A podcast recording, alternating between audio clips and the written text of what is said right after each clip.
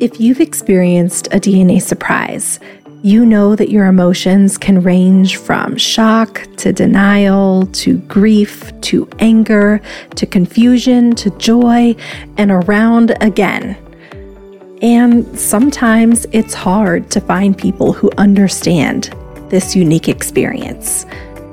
Sometimes we feel a little stuck as we navigate this journey. That's why we created the DNA Surprise Retreat.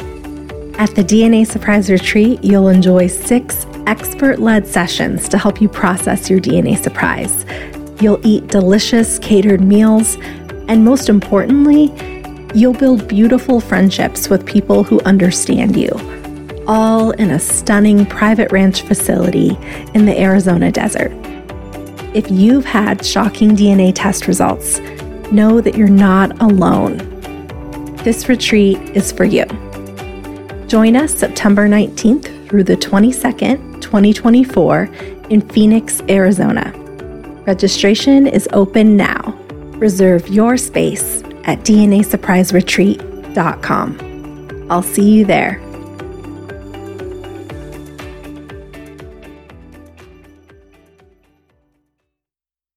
But I think especially my mother and and fortunately I was really really angry at my mother for a long time and now I'm I'm not.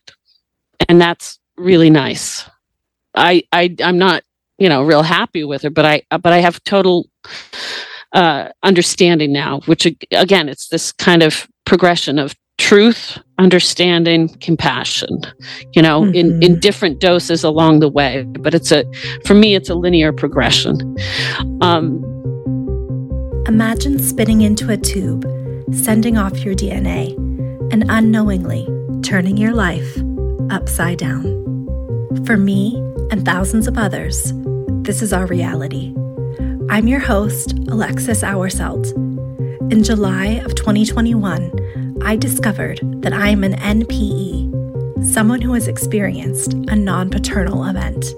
In other words, my biological father isn't who I thought he was. This podcast shares the journeys of people who were shocked by a DNA discovery, mostly through modern DNA testing. We're telling the stories of NPEs, adoptees, and donor conceived people and their families. This is DNA Surprises. Many folks who experience a DNA surprise share a feeling of being the black sheep of their families, of never quite fitting in, and in some cases, being actively ostracized by their family of origin. In this week's episode, Penny shares her complicated family history and why her NPE validated her outsider status within the family. She reflects on the gaslighting and neglect she experienced as a child and how she uncovered the truth with the power of her own intuition. Thank you for sharing your story, Penny. Uh, my name is Penelope, but most people know me as Penny. I am 58, I think. Yeah, I'm 58. And I'm originally from Maine and Ohio, but I currently live in Europe. For me, it wasn't the testing first. Uh, I, I didn't sort of randomly test like many people do and find out I, I kind of tested to confirm something that I'd been trying to sort out for all of my life. So um, there was, for me, then there was a bit of a build up to it. I was born in Ohio in 1964. I was the youngest of six children. My birth certificate father at the time was a ordained Methodist minister, although he had left the church and um, his church shortly before I was born and went on to do some other things, though we went back to the church.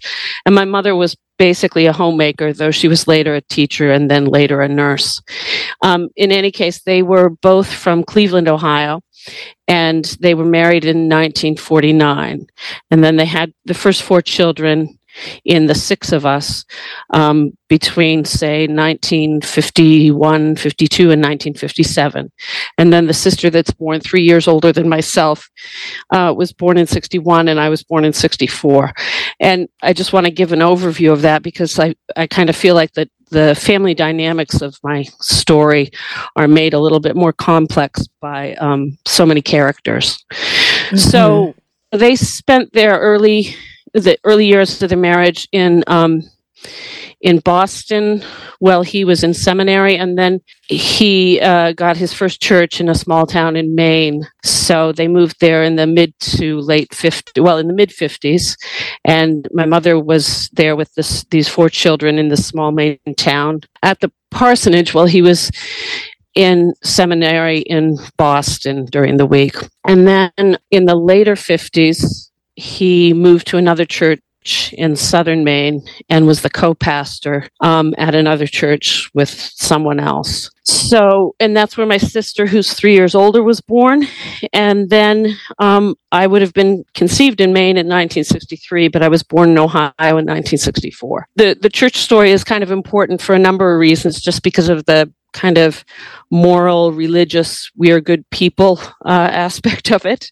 Mm-hmm. When they moved back to Ohio, um, when, when I was born in 64, they lived there until 71. And he was not working as a minister. And they fought a lot in my early childhood. My, most of my memories are from my early childhood in Ohio, but then also when they had had the churches in Maine, they had bought land on a on an island in a lake there and built a camp in Maine. So we spent all of our summers in Maine at the camp.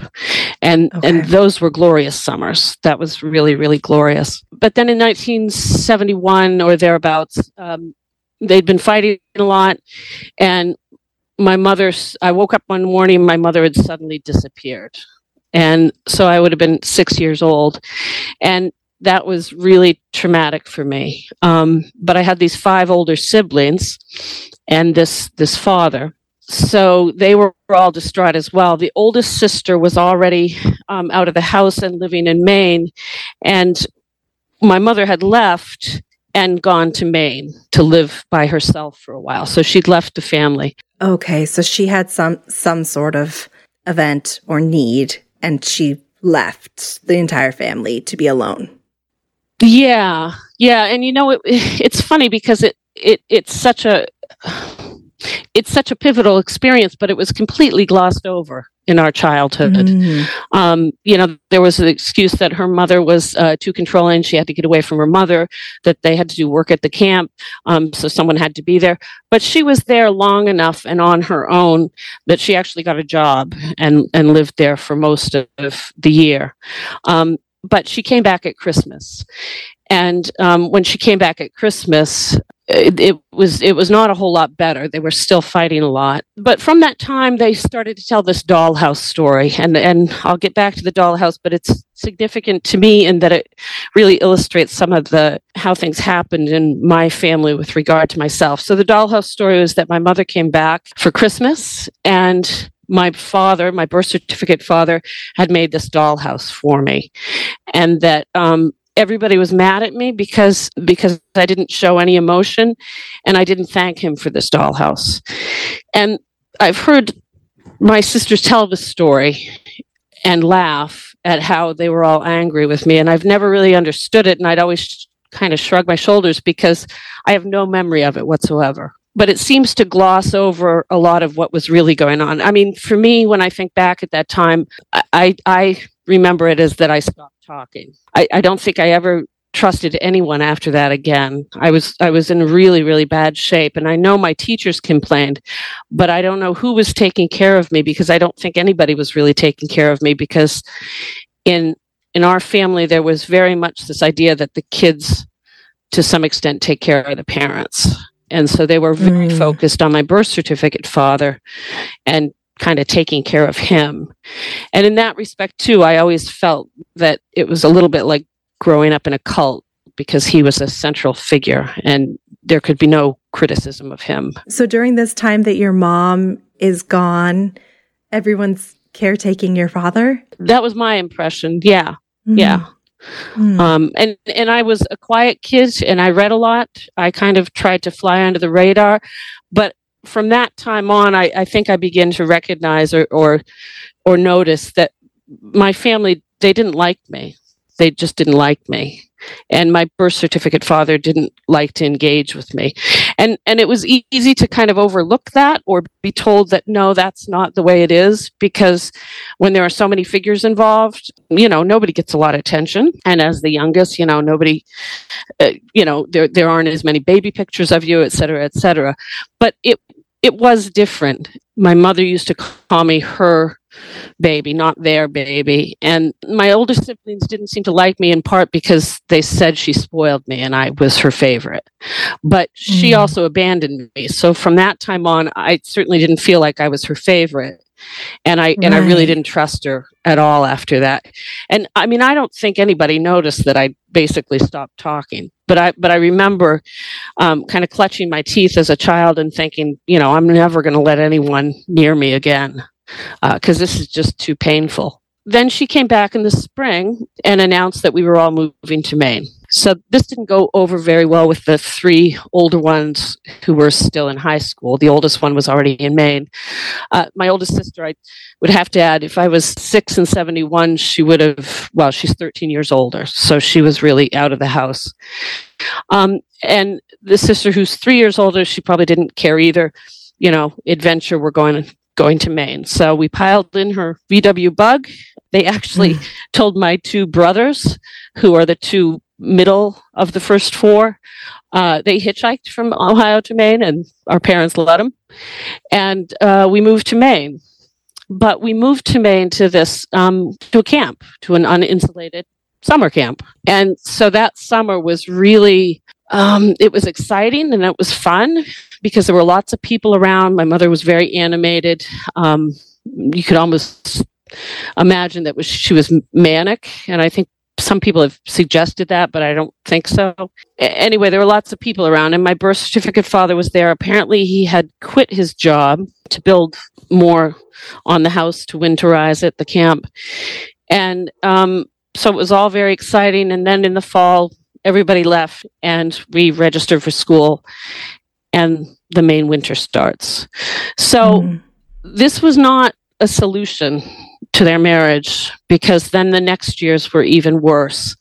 And as I've been kind of peeling back my story, I'm able to get closer to why a lot of this has been such um, such a damaging uh, event for me because it's over the course of a lifetime. But in those years when we first moved up to Maine, I was I was very young, and after that summer, something happened that was very bad that I think I witnessed was some sort of argument or something that I can't I couldn't quite get a hold of, but something happened, and so when when winter started, then both my mother and my birth certificate father seemed to find me really toxic. I had been my mother's mm-hmm. favorite, maybe, but neither of them wanted anything to do with me.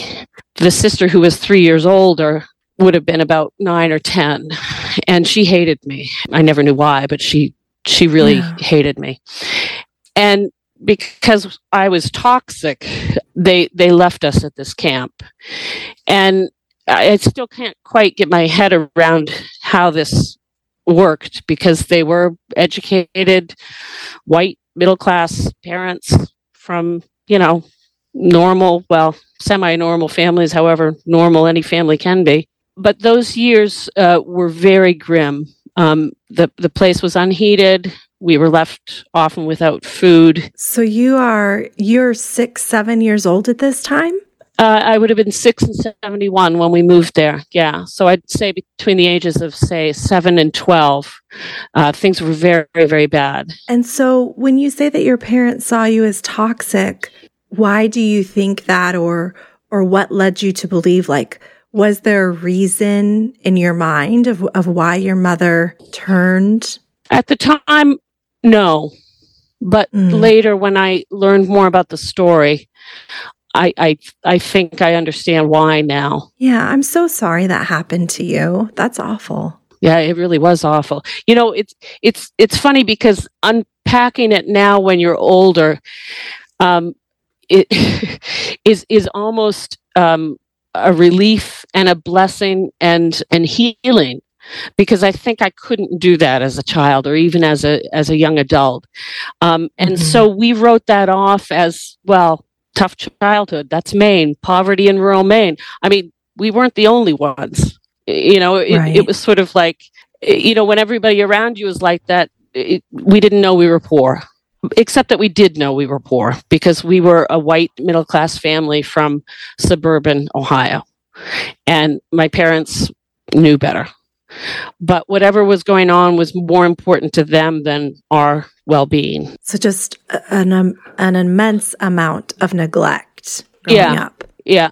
Yeah. Which, yeah. which of course, I, I, I'm, I, I I have a hard time speaking of it because I know I'm going to be punished for it from some quarter. You know, you're not allowed to speak the truth. For me, these things loomed large and I knew they happened, but um, I had, you know, two two parents, two adults, and five siblings above me who who swore that none of this happened. Who would swear to me that's not what happened. That's that's not what happened. You were too young. You don't remember. So mm. I heard that all my life. By the time I was 12, I was I was in pretty rough shape, but you know, maybe it's the um it's the preservation of of the self in that you know, you do soldier on and you do make the best of it. So then when I was 15, my birth certificate father had a heart attack, but he survived it. Around the same time or shortly thereafter, my mother pulled me aside and, and sort of told me on on her own or on my own without other people around she said well this friend of the family has died and i wasn't close to my mother because i hadn't trusted her since she left us in ohio but there was a time in the summers when she had uh, taken me to the coast with her to visit this man who was a family friend who had been a congregant in the first church. And we used to go visit him at his cabin on the ocean. And sometimes she'd bring all the kids and sometimes just the two of us. And mm-hmm. she always tried to encourage this kind of special relationship that I should have with him. And she actually had pictures at one time of all of us together. And he, over the years, had, uh, he was a great carpenter. And over the years, he had, he had built her all sorts of things. He built a cradle for my middle sister when she was born. He built a beautiful swing that she arranged mm-hmm. us all on in the summer to have the Christmas picture taken for the cram- family Christmas card. It, my mother was quite brazen in some respects. Uh, yeah, yeah. What did you think of this this man? Do you remember what you what your impression was yes. of him at the time? Yes, his name was Herb, and I can say that. And and my impressions were were really good. I, I have no real memory of what he was like but but I have f- feeling memory, memory feeling, mm-hmm. um, and the mm-hmm. feeling was positive. They've long since disappeared. I don't know what she did with them, but at one time when I was younger, when I was still living in Ohio, I believe, but not after that summer, she used to show me pictures of us together and me with him. And in her memoirs that she wrote later, I can see some of the pictures that, like half of an arm or a leg is him in these pictures. Because there were never many pictures of me anyway as a baby or as a young young girl. But she had these pictures of the three of us that she used to show me. I think my mother was grooming me to leave her family and take me with her and go to live with this man. But i okay. you know i have no confirmation of that. Um, mm-hmm. so 79 i was 15 she said well he's he's died. And um, i was i was upset about it but i didn't show any emotion towards her. And he had been one of these figures in the background as a family friend and one of these church figures and i had no idea that he was related to all these other figures in different ways but that kind of came out later your childhood obviously was extremely traumatic through neglect gaslighting and abuse. Yes. Um, and you mentioned in the beginning that you took your DNA test for confirmation. Not that was not where you made your discovery. At what point do you learn that your raised father is a birth certificate father and not your biological father? Well, yes. Let us jump ahead. So, uh, just quickly, when I when I finished high school, I just I bought a yeah. one way ticket to London and I started hitchhiking around Europe and I stayed away for a year. And I recognized mm. pretty quickly that I was better off when I wasn't around my family. But I kept going back trying to figure this out. So I went to university and I um, was back and forth between here and Europe, uh, or the US and Europe several times. And then um, by the time I was in my early 30s, I wasn't really doing a whole lot, but I was still battling. It's so hard to describe when you're so subjective. You know, we're caught in our own subjective reality and we don't have a frame of reference for what's normal. And I was, yeah. you know, I was, I was really, um, well, I was basically gaslighted all my life, but, but you're told, you know, you come from a good family, uh, they're good people, um, you're this, you're that, et cetera, et cetera. So I didn't really understand why I was continually unhappy and angry. And I try this is this is what kind of breaks my heart is that I spent so many years trying to figure out what was wrong, quote, with me, unquote. Um, mm-hmm. because there was there was never anything wrong with me. Um, right. But I had therapy, and I, you know, I, I, I wasn't really ever depressed per se, but I was angry and I was confused. So by my early 30s, I was getting out of a longish, the longest relationship I ever had, and I had lost my job and and this was 1996 and i was kind of um, just going through a really rough patch. And i thought well right i have nothing to lose here. I'm, i was back living in the area where all my other my five siblings lived and my parents lived. And yet that sister who was three years older, for example, she was she was horrible to me. She would plan um, family outings and and parties and this and that, and I would never be invited. And and nobody ever said anything. They would always say, "Well, that's between you and her. You've always had a thing." Um, blah blah blah. And it wasn't that we always had a thing. It was that she hated me. I I didn't have a thing with her. She just didn't mm-hmm. ever like me. And so they they just said, "Well, that's you know between you two.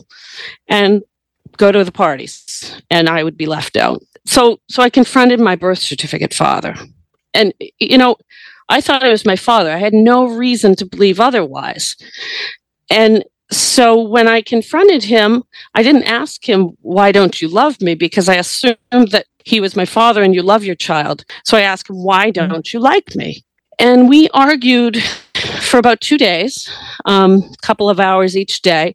And I absolutely bared my soul. I was in tears and I said, Look, I accept that you don't like me. I just want to know why. And he was so angry with me.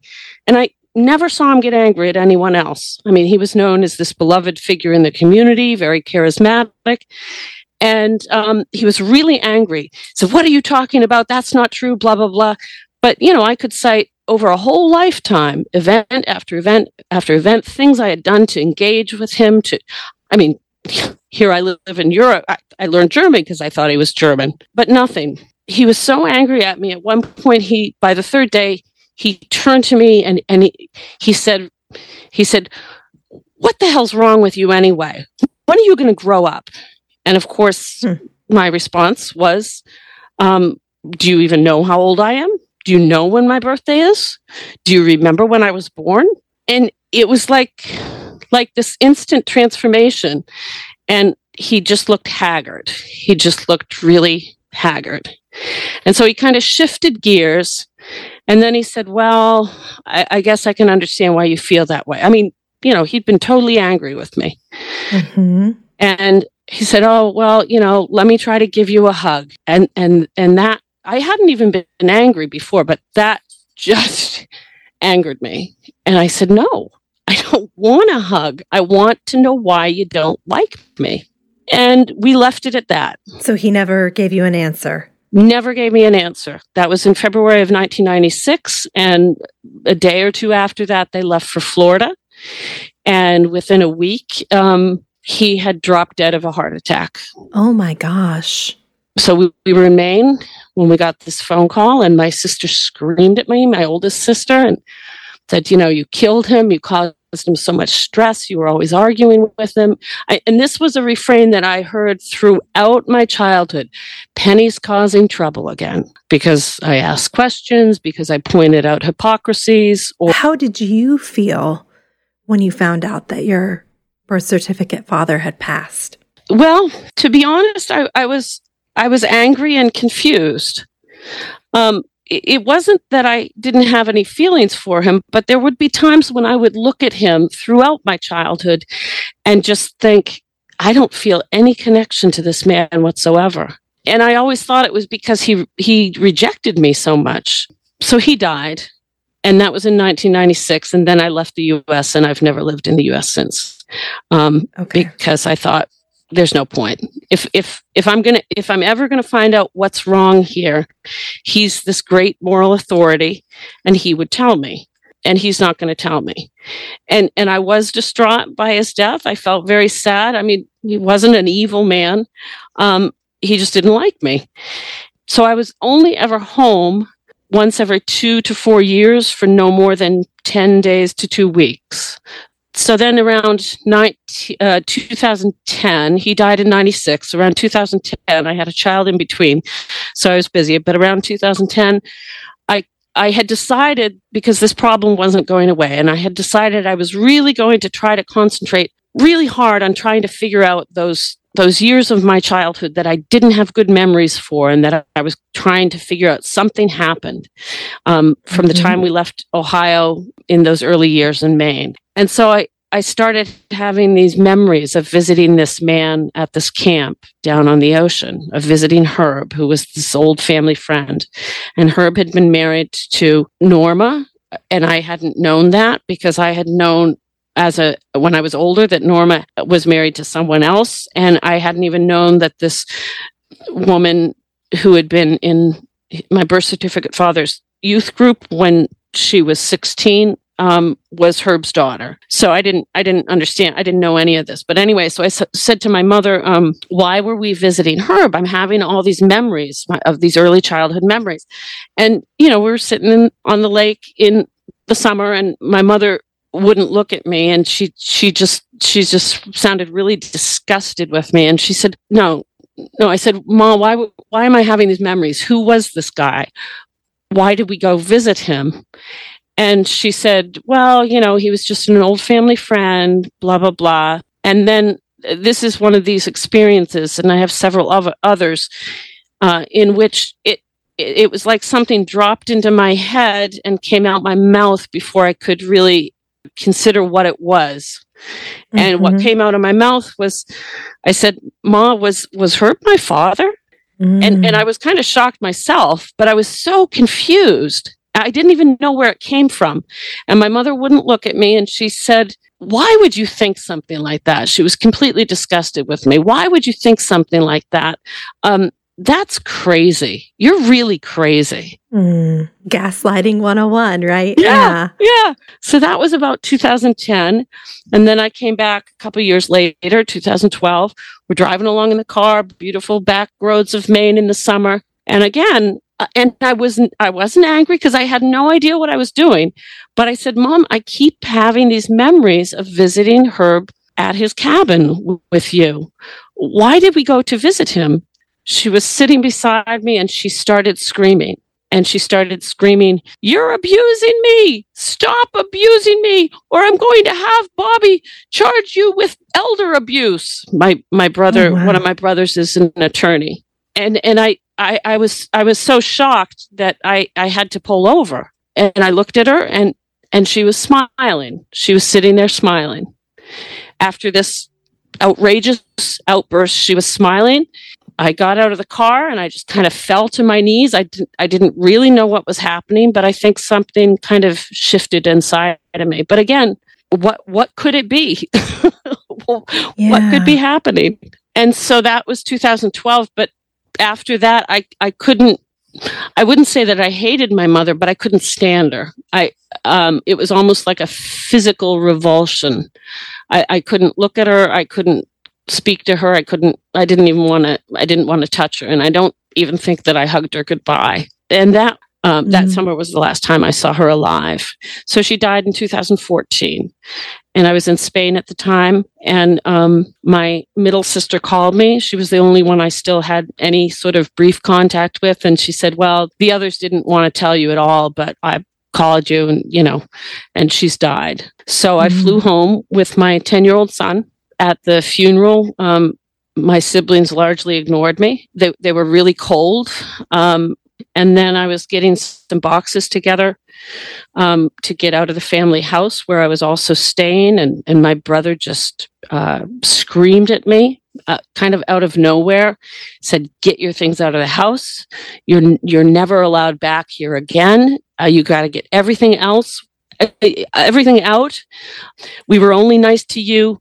Because mom was alive, I was even nice to your son, and it's it's over now and my son was stand was was right there and two of my girlfriends were there it was just like out of nowhere and it yeah. was just so mean so I got all my stuff together. I, you know, they were just maybe 20 boxes of old college papers and childhood mementos and things like that. And my two girlfriends, uh, this is another thing. I mean, I can't be that horrible of a person because I've been so blessed to have such wonderful friends throughout my life. Wonderful, wonderful people that was kind of that. That was 2014. And then I went back to my home in Europe and we were at our little house in the countryside in France and working in the garden. And suddenly, again, this thing kind of fell into my brain. And it was the name of the son of the man we used to visit at this cabin. And he was three years younger than myself. And I had totally forgot about him.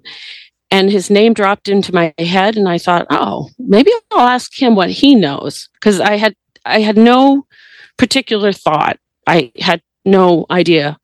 So I found him on Facebook and I emailed him or I messaged him and he messaged back fairly quickly.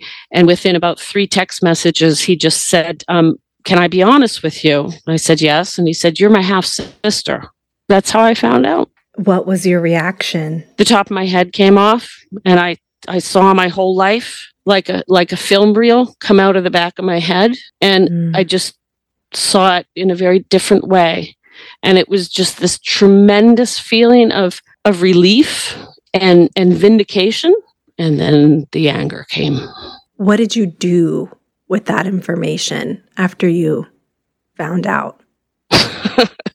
yeah, well, well, of course. So I said, well, we'll do a DNA test because I'm not mm-hmm. going to, you know, put all my eggs in this basket if there's no, you know, I've been lied to so much that I don't, DNA doesn't lie, but, you know, people do. So, right. All of my half siblings are sort of professionals who sort of depend on DNA in their work to some extent. So they're not mm-hmm. going to be able to deny this either. But I knew he was right because it, it made sense. And of course, the first thing I did was, you know, become sort of an investigative journalist. And, and this, this no doubt enraged my siblings. Um, I contacted everybody I could possibly think of to tell me what they knew. And I went to my mother's memoirs. My mother has had written these crazy memoirs. Um, it was a couple inches thick. Her memoirs are are really kind of odd. There's a chapter for each of the kids, but a chapter of you know for each of the sort of decades of our life as a family together. No mention of birth father Herb at all. But my mother, for all her uh, intelligence in terms of her ability to manipulate and a good dose of cruelty and much of that, was not a particularly courageous woman. She writes in this sort of nostalgic, romantic tone of voice, and, you know, uh, oh, the things we learn along the way, and oh, we had hard times, but we always made it through as a family, blah blah blah.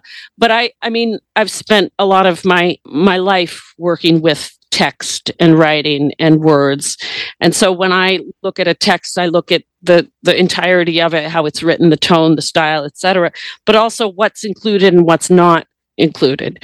And mm-hmm. she's she's very odd about the things she included. So of course, the first thing I did was go back to her memoirs and figure out what was happening when I was conceived. And what was happening when I was conceived, yeah, boom, there it was, right in the middle of the page. They were living in this town in Maine. It would have been the summer of, of 1963, but there was a there was a picture of her and my birth certificate father and these five children ranged around them. She has a little pillbox hat and he's sleeked back hair and a suit coat, very 1950s. And, and it was a picture that she had cut out so that she cut out the date purposely without cutting out the headline. And it was an announcement that he was leaving that church suddenly. Mm. And she writes and nowhere else in her memoirs does she write exact dates. But in this chapter, she wrote, We left Maine in um, June of 1963. And I immediately knew that couldn't be right. I, it couldn't be right because who's going to move to Ohio, to suburban Ohio with uh, f- five kids in the heat of the summer when you can stay at the camp at Maine? So, of course, it wasn't mm. right. So, I went back and I found the original newspaper article, and it was September. And so, I was already pregnant. She was already pregnant with me. But the, the real boom about the story is that she doesn't say why they left this church, but there's a whole paragraph describing that she was angry because the co pastor and uh, had fallen in love with her with my birth certificate father, with her husband. And um, it made her really angry. And uh, then she went into this paragraph about this man in later years turned out to be homosexual, but they didn't know it at the time, but they knew that his wife had left him, eh, which must have been a huge scandal in 1963 because she was a lesbian and she writes lesbian with a capital L. she, and went to live with another woman. And and it, it hit me like boom, because if this were the only clue, then it might be a little less powerful. But my mother, within the context of her character and knowing her all my life, um, was obsessed with homosexuality. And she would make these comments. She wasn't she didn't condemn, she wasn't moralizing, and she had plenty of friends who were lesies. And so she had this weird thing. And then before she died, she was desperately trying. I remember her hand shaking as she was handing me this packet of letters. And she said, Read these. I want you to read these. And it was a packet of letters from this other co minister to my birth certificate father. And I assumed they were probably love letters, but I didn't read them because it was before I was born. So I think what happened was that she had a secret on him and he had a secret on her.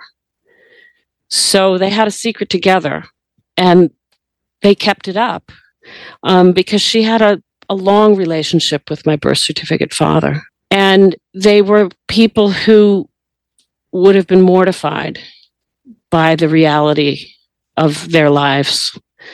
Um, that summer, what happened, I found out from my uh, new half sibling brother. I have three older siblings, new new older sisters. Uh, one of them had already died. The oldest one is is uh, quite a character. She's the only other person besides the half brother who I found out who knew definitively because she had found a letter from my mother on the kitchen table of her father, our father, in Maine, um, a letter from my mother in Ohio saying she was pregnant with me, and um, and apparently sort of gushing about it and how excited she was and blah blah blah. And this new older sister just looked at me like, "Oh my God, he must have thought she was crazy," and um, because this was not going to come out. This was not. Yeah. He was not going to have anything to do with this. I mean, you know, he might have been a womanizer, but I'm sure he was not interested in a church scandal or right, anything else. Right. Yeah. So yeah. what happened apparently that summer, the new wife of my younger new half brother um, went to the camp, and apparently lots of people were there, and just confronted my mother and said, "Leave my leave my husband alone," and that my birth certificate father was also there. Oh, and wow yeah, and I, I, I think I might have witnessed that. I, I'm not exactly sure, and I'm not exactly sure how it went down or what exactly happened. But it seems to me that those two men fixed her up good in the sense that um, they shut down the whole relationship. I never saw him again after that. We never went to visit him again. I never saw him. And we had visited him regularly. How did you feel to hear that your your brother, your newfound half brother, knew? Well, to tell you the truth, and I've not expressed that to him because I don't think it's it's necessary or relevant. I, I was a little bit angry. Mm-hmm. I was mm-hmm. angry and I was disappointed. Um, but uh, my oldest ha- new half sister is in her 80s. She just matter of factly said, Well, I assumed they told you. And he said the same thing. But he's a few years younger than myself, but he is an interesting character. We're not really in contact anymore for mostly different political views that um, seem to be a problem for him. But you know, he he's been kind to me and he's he's told me many things, but he he seemed to think that everybody acted honorably and they were just trying to protect me. And he said, Our father, Herb, was great friends with my birth certificate father, and they were they had known each other from church. And and my impression is and, and I, I don't have confirmation, but my impression is that they kind of they put a stop to my mother and, and because he did say and, and my oldest new half sibling said that my mother was I think he my birth father was kind of the love of her life. Yeah. But she wasn't the love of his life. You you get the confirmation through a DNA test that this is in fact true. The information you've been given is true. Did you have any different emotions once you got that official confirmation and you could see the data to support it? Um, yes, actually, and that's that's a really um, important period to cover. Um, I I was uh, I was in very very bad shape, and I've been self employed for a long time, and I'm a single mother, so I had to try to keep it together as much as I could. Um, but I I was in very very bad shape. I was very very angry, but I was also um, it's very hard to describe. I wouldn't say that I was scared, but I, I couldn't bear to look at myself. I couldn't bear to be in my own mm-hmm. skin. I had this feeling like, I, like I was desperate, like I was trying to get out of my body. Um, mm-hmm. I had to mm-hmm. turn all my mirrors around on on the walls. I, I I couldn't I couldn't stand to be with myself, in part because I didn't know who I was. Um, yeah. Which is really weird because, of course, I knew who I was but I didn't. Um, it was a very odd feeling, and, and, and it wasn't really fear. It was just um, just it, like being totally knocked off whatever you had been on. it, yeah, it, yeah. It was like being knocked off. You're you're not a pedestal like you were held up to be something, but it was like being knocked off course, knocked off your feet. Um, but I was in very very bad shape for about a year. Um, it was hard to uh, not cry all the time. Um, and I was, and of course, also I was very, very angry. And at first, I was very, very angry at my mother. I'd spent my whole life trying to figure this out, right? Like, what's yeah. wrong with me? What's wrong with me? And the truth was amazing. It it ch- it changed my life, but it saved my life. So there was my life before and my life after, but I found out so late, and and the truth has been so amazing that it's hard not to be angry and and full of grief for what could have been. Um, so yeah, so my my whole kind of course was that the truth was magical, but the truth allowed me understanding.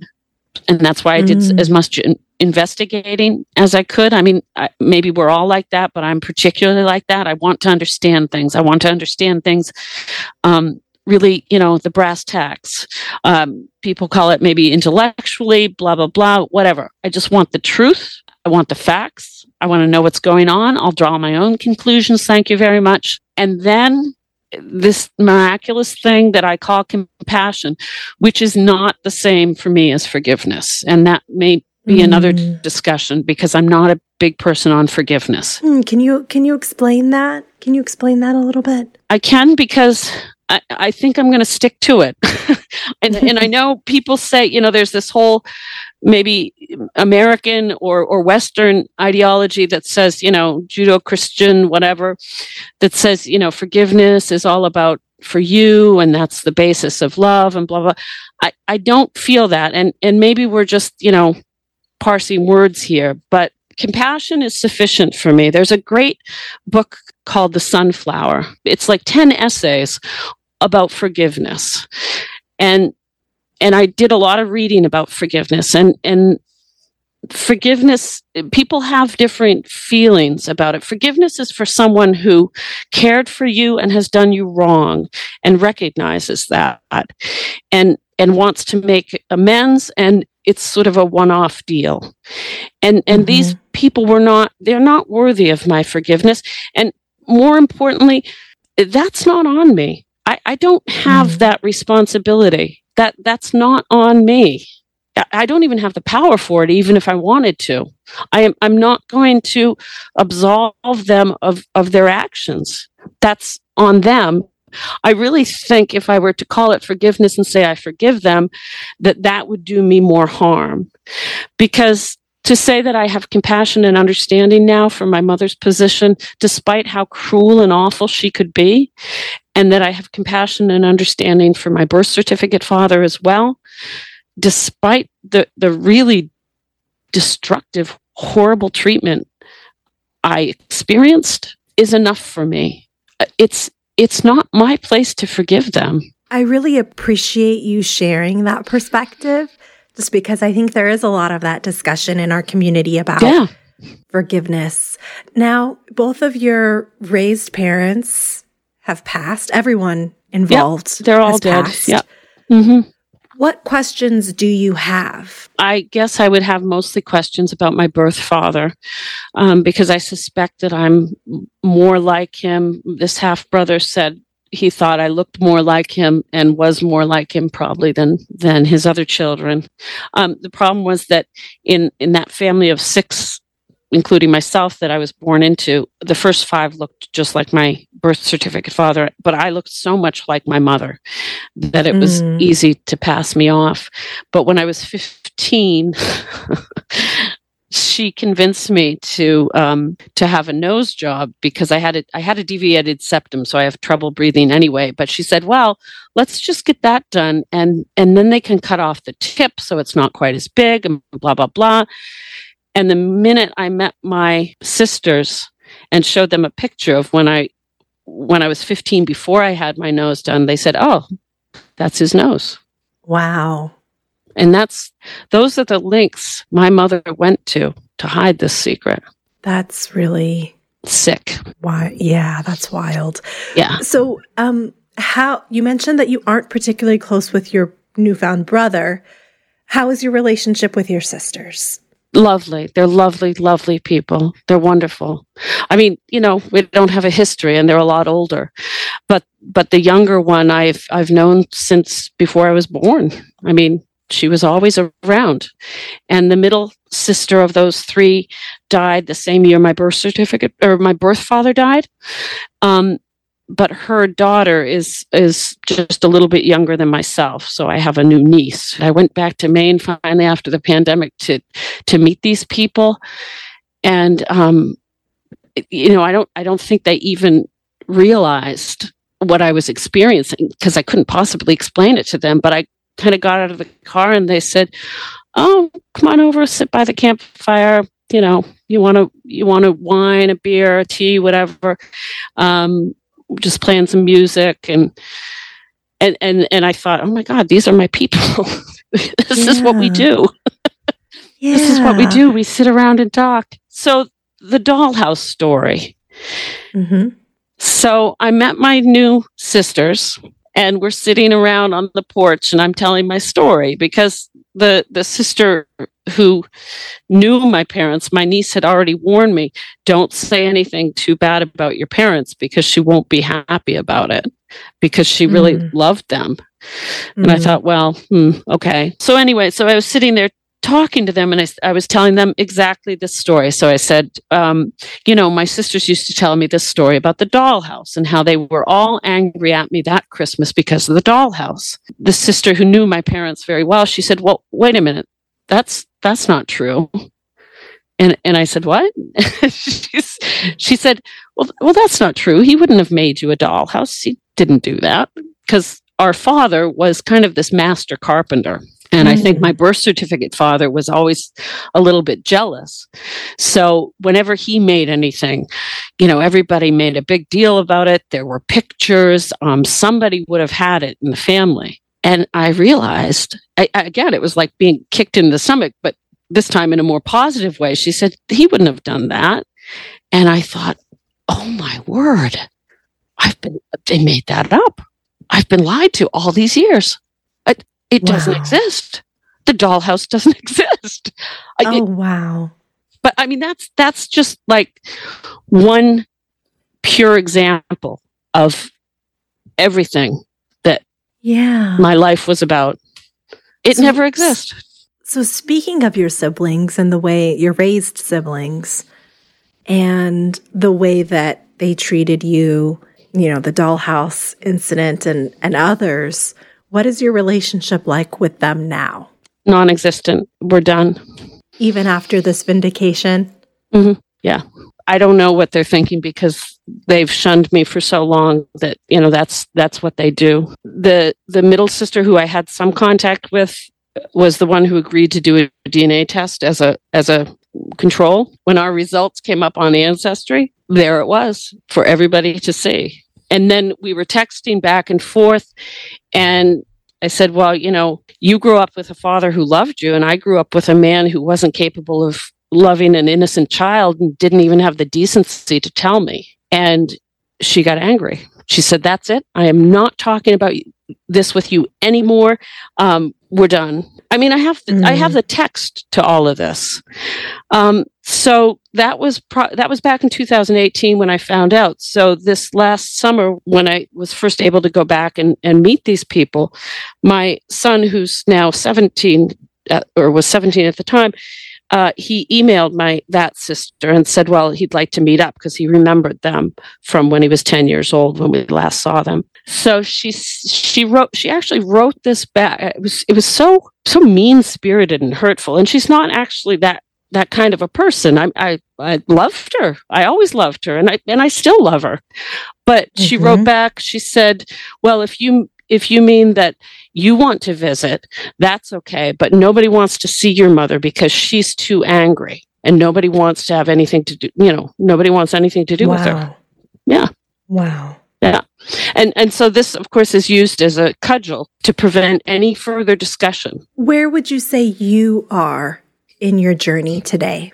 It's really difficult to know um, in some ways still who who I am and where I am because I feel like I I again I have no framework for what is what is normal or healthy to some extent because I I think I was told all my life that I came from a normal healthy family and clearly I didn't. I, f- I feel more maybe trepidation and and fear that I still have to uncover the uh, results or the it's hard to it's hard to talk about in some ways I, ha- I have to I, I still have to address what a whole lifetime of this has done to my interpersonal relationships or lack thereof. I've i've had in many ways a, a, a rich uh, interesting exciting life. But um, especially i think the childhood um, emotional abuse and neglect made it difficult for me to uh, truly have healthy relationships. So, of course, one of the first things I did was to get my son into therapy, thinking that, you know, if I've been damaged as a, as a person, mm. if I've been that damaged as a person, then I then I've probably not been a very good mother. But I don't think that's entirely true. Um, no, of course not.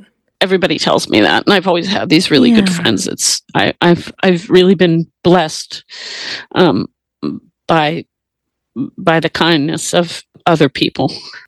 Um, but but the but the thought that I may have somehow hurt him or or been unable to raise him in a healthy way um, was was very painful for for me. But as it turns out, that that doesn't seem to be the case.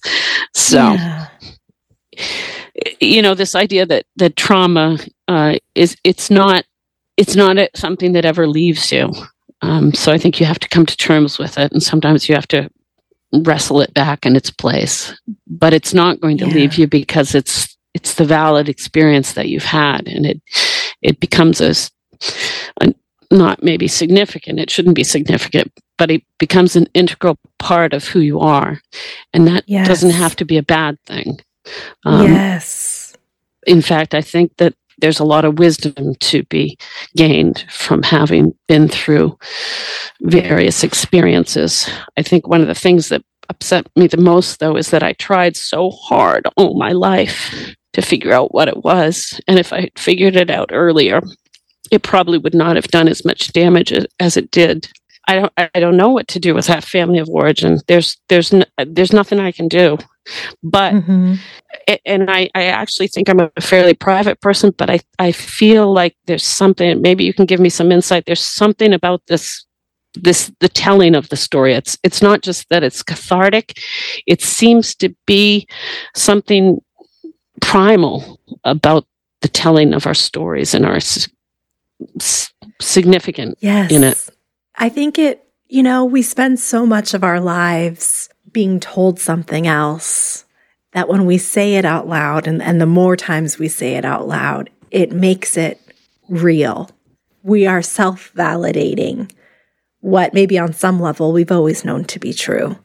But, you know, we spend so long either believing the opposite or being told, and, you know, in your case, that something else is is the truth. And to me at least, it feels really powerful to own what happened and define it as I define it because nobody else can define it for me.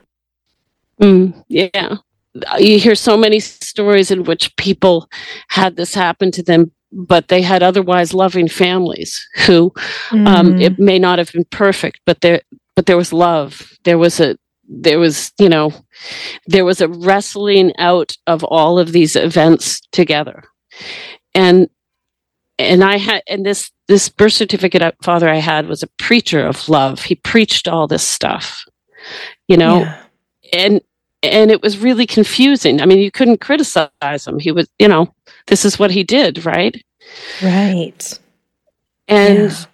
yet that wasn't my experience at all. And here i am I'm not I'm not alone. I have my friends, I have my son, but I I grew up in a family with five other siblings and two parents. And and there's there's nothing left of that. It, has mm. gone. I, I'm not I, I'm I'm not sure what to make of it. I'm I'm not sure how sorry I am about it, but I'm not sh- it, I'm not sure what to make of it. Yeah, I think it's a never-ending journey, really. What advice would you offer to a parent that is keeping a DNA surprise from their child? I'm probably the wrong person to ask because I'd have to be um, very circumspect in how I would say it. But you better get out in front of this really quickly, or you're going to be sorry. yeah. um, you do not want to be keeping this secret. What advice do you have for someone who just discovered that they have a DNA surprise or an NPE? To reach out to people you know you can trust and who and who you know love you. Take lots of walks in nature and take your time. Go slowly. Just just be in the moment and and experience everything you're feeling because you don't want to have to go back and sort that stuff out. Just just let it come over you and just keep moving, keep walking, keep walking in the forest with your dogs. Let it come. The therapy thing is is is a really interesting one because obviously, I mean, it's it's a go-to thing. I have no trouble with therapy, but I did so much therapy for so many years that I almost feel like coming out on the other end, I've already done my time. Um, I mean, I know that's not true, but I had a therapist here for a while, but because of language and culture, it's, it's I don't think it's necessarily effective. I was immediately diagnosed with complex PTSD. It never occurred to me. It's been more helpful to me to learn more myself about what it was.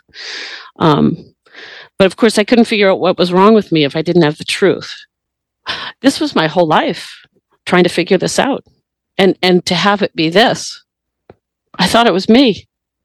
It had nothing to you know I, all the time and and angst and resources i wasted trying to sort this out because i thought there was something wrong with me it's never about me penny i thank you so much for coming on and bravely sharing your story you have been through so much in your life and i'm so happy that you finally were validated and mm. were able to learn the truth. And I just wish you the best as you continue to process and heal. Thank you so much. It means a lot to me. And, and I thank you on behalf of everybody for bringing these stories to light. It's important, it's good work. Thanks again to Penny for sharing her story. If you have a DNA surprise story that you'd like to share, please email dnasurprises at gmail.com. Until next time.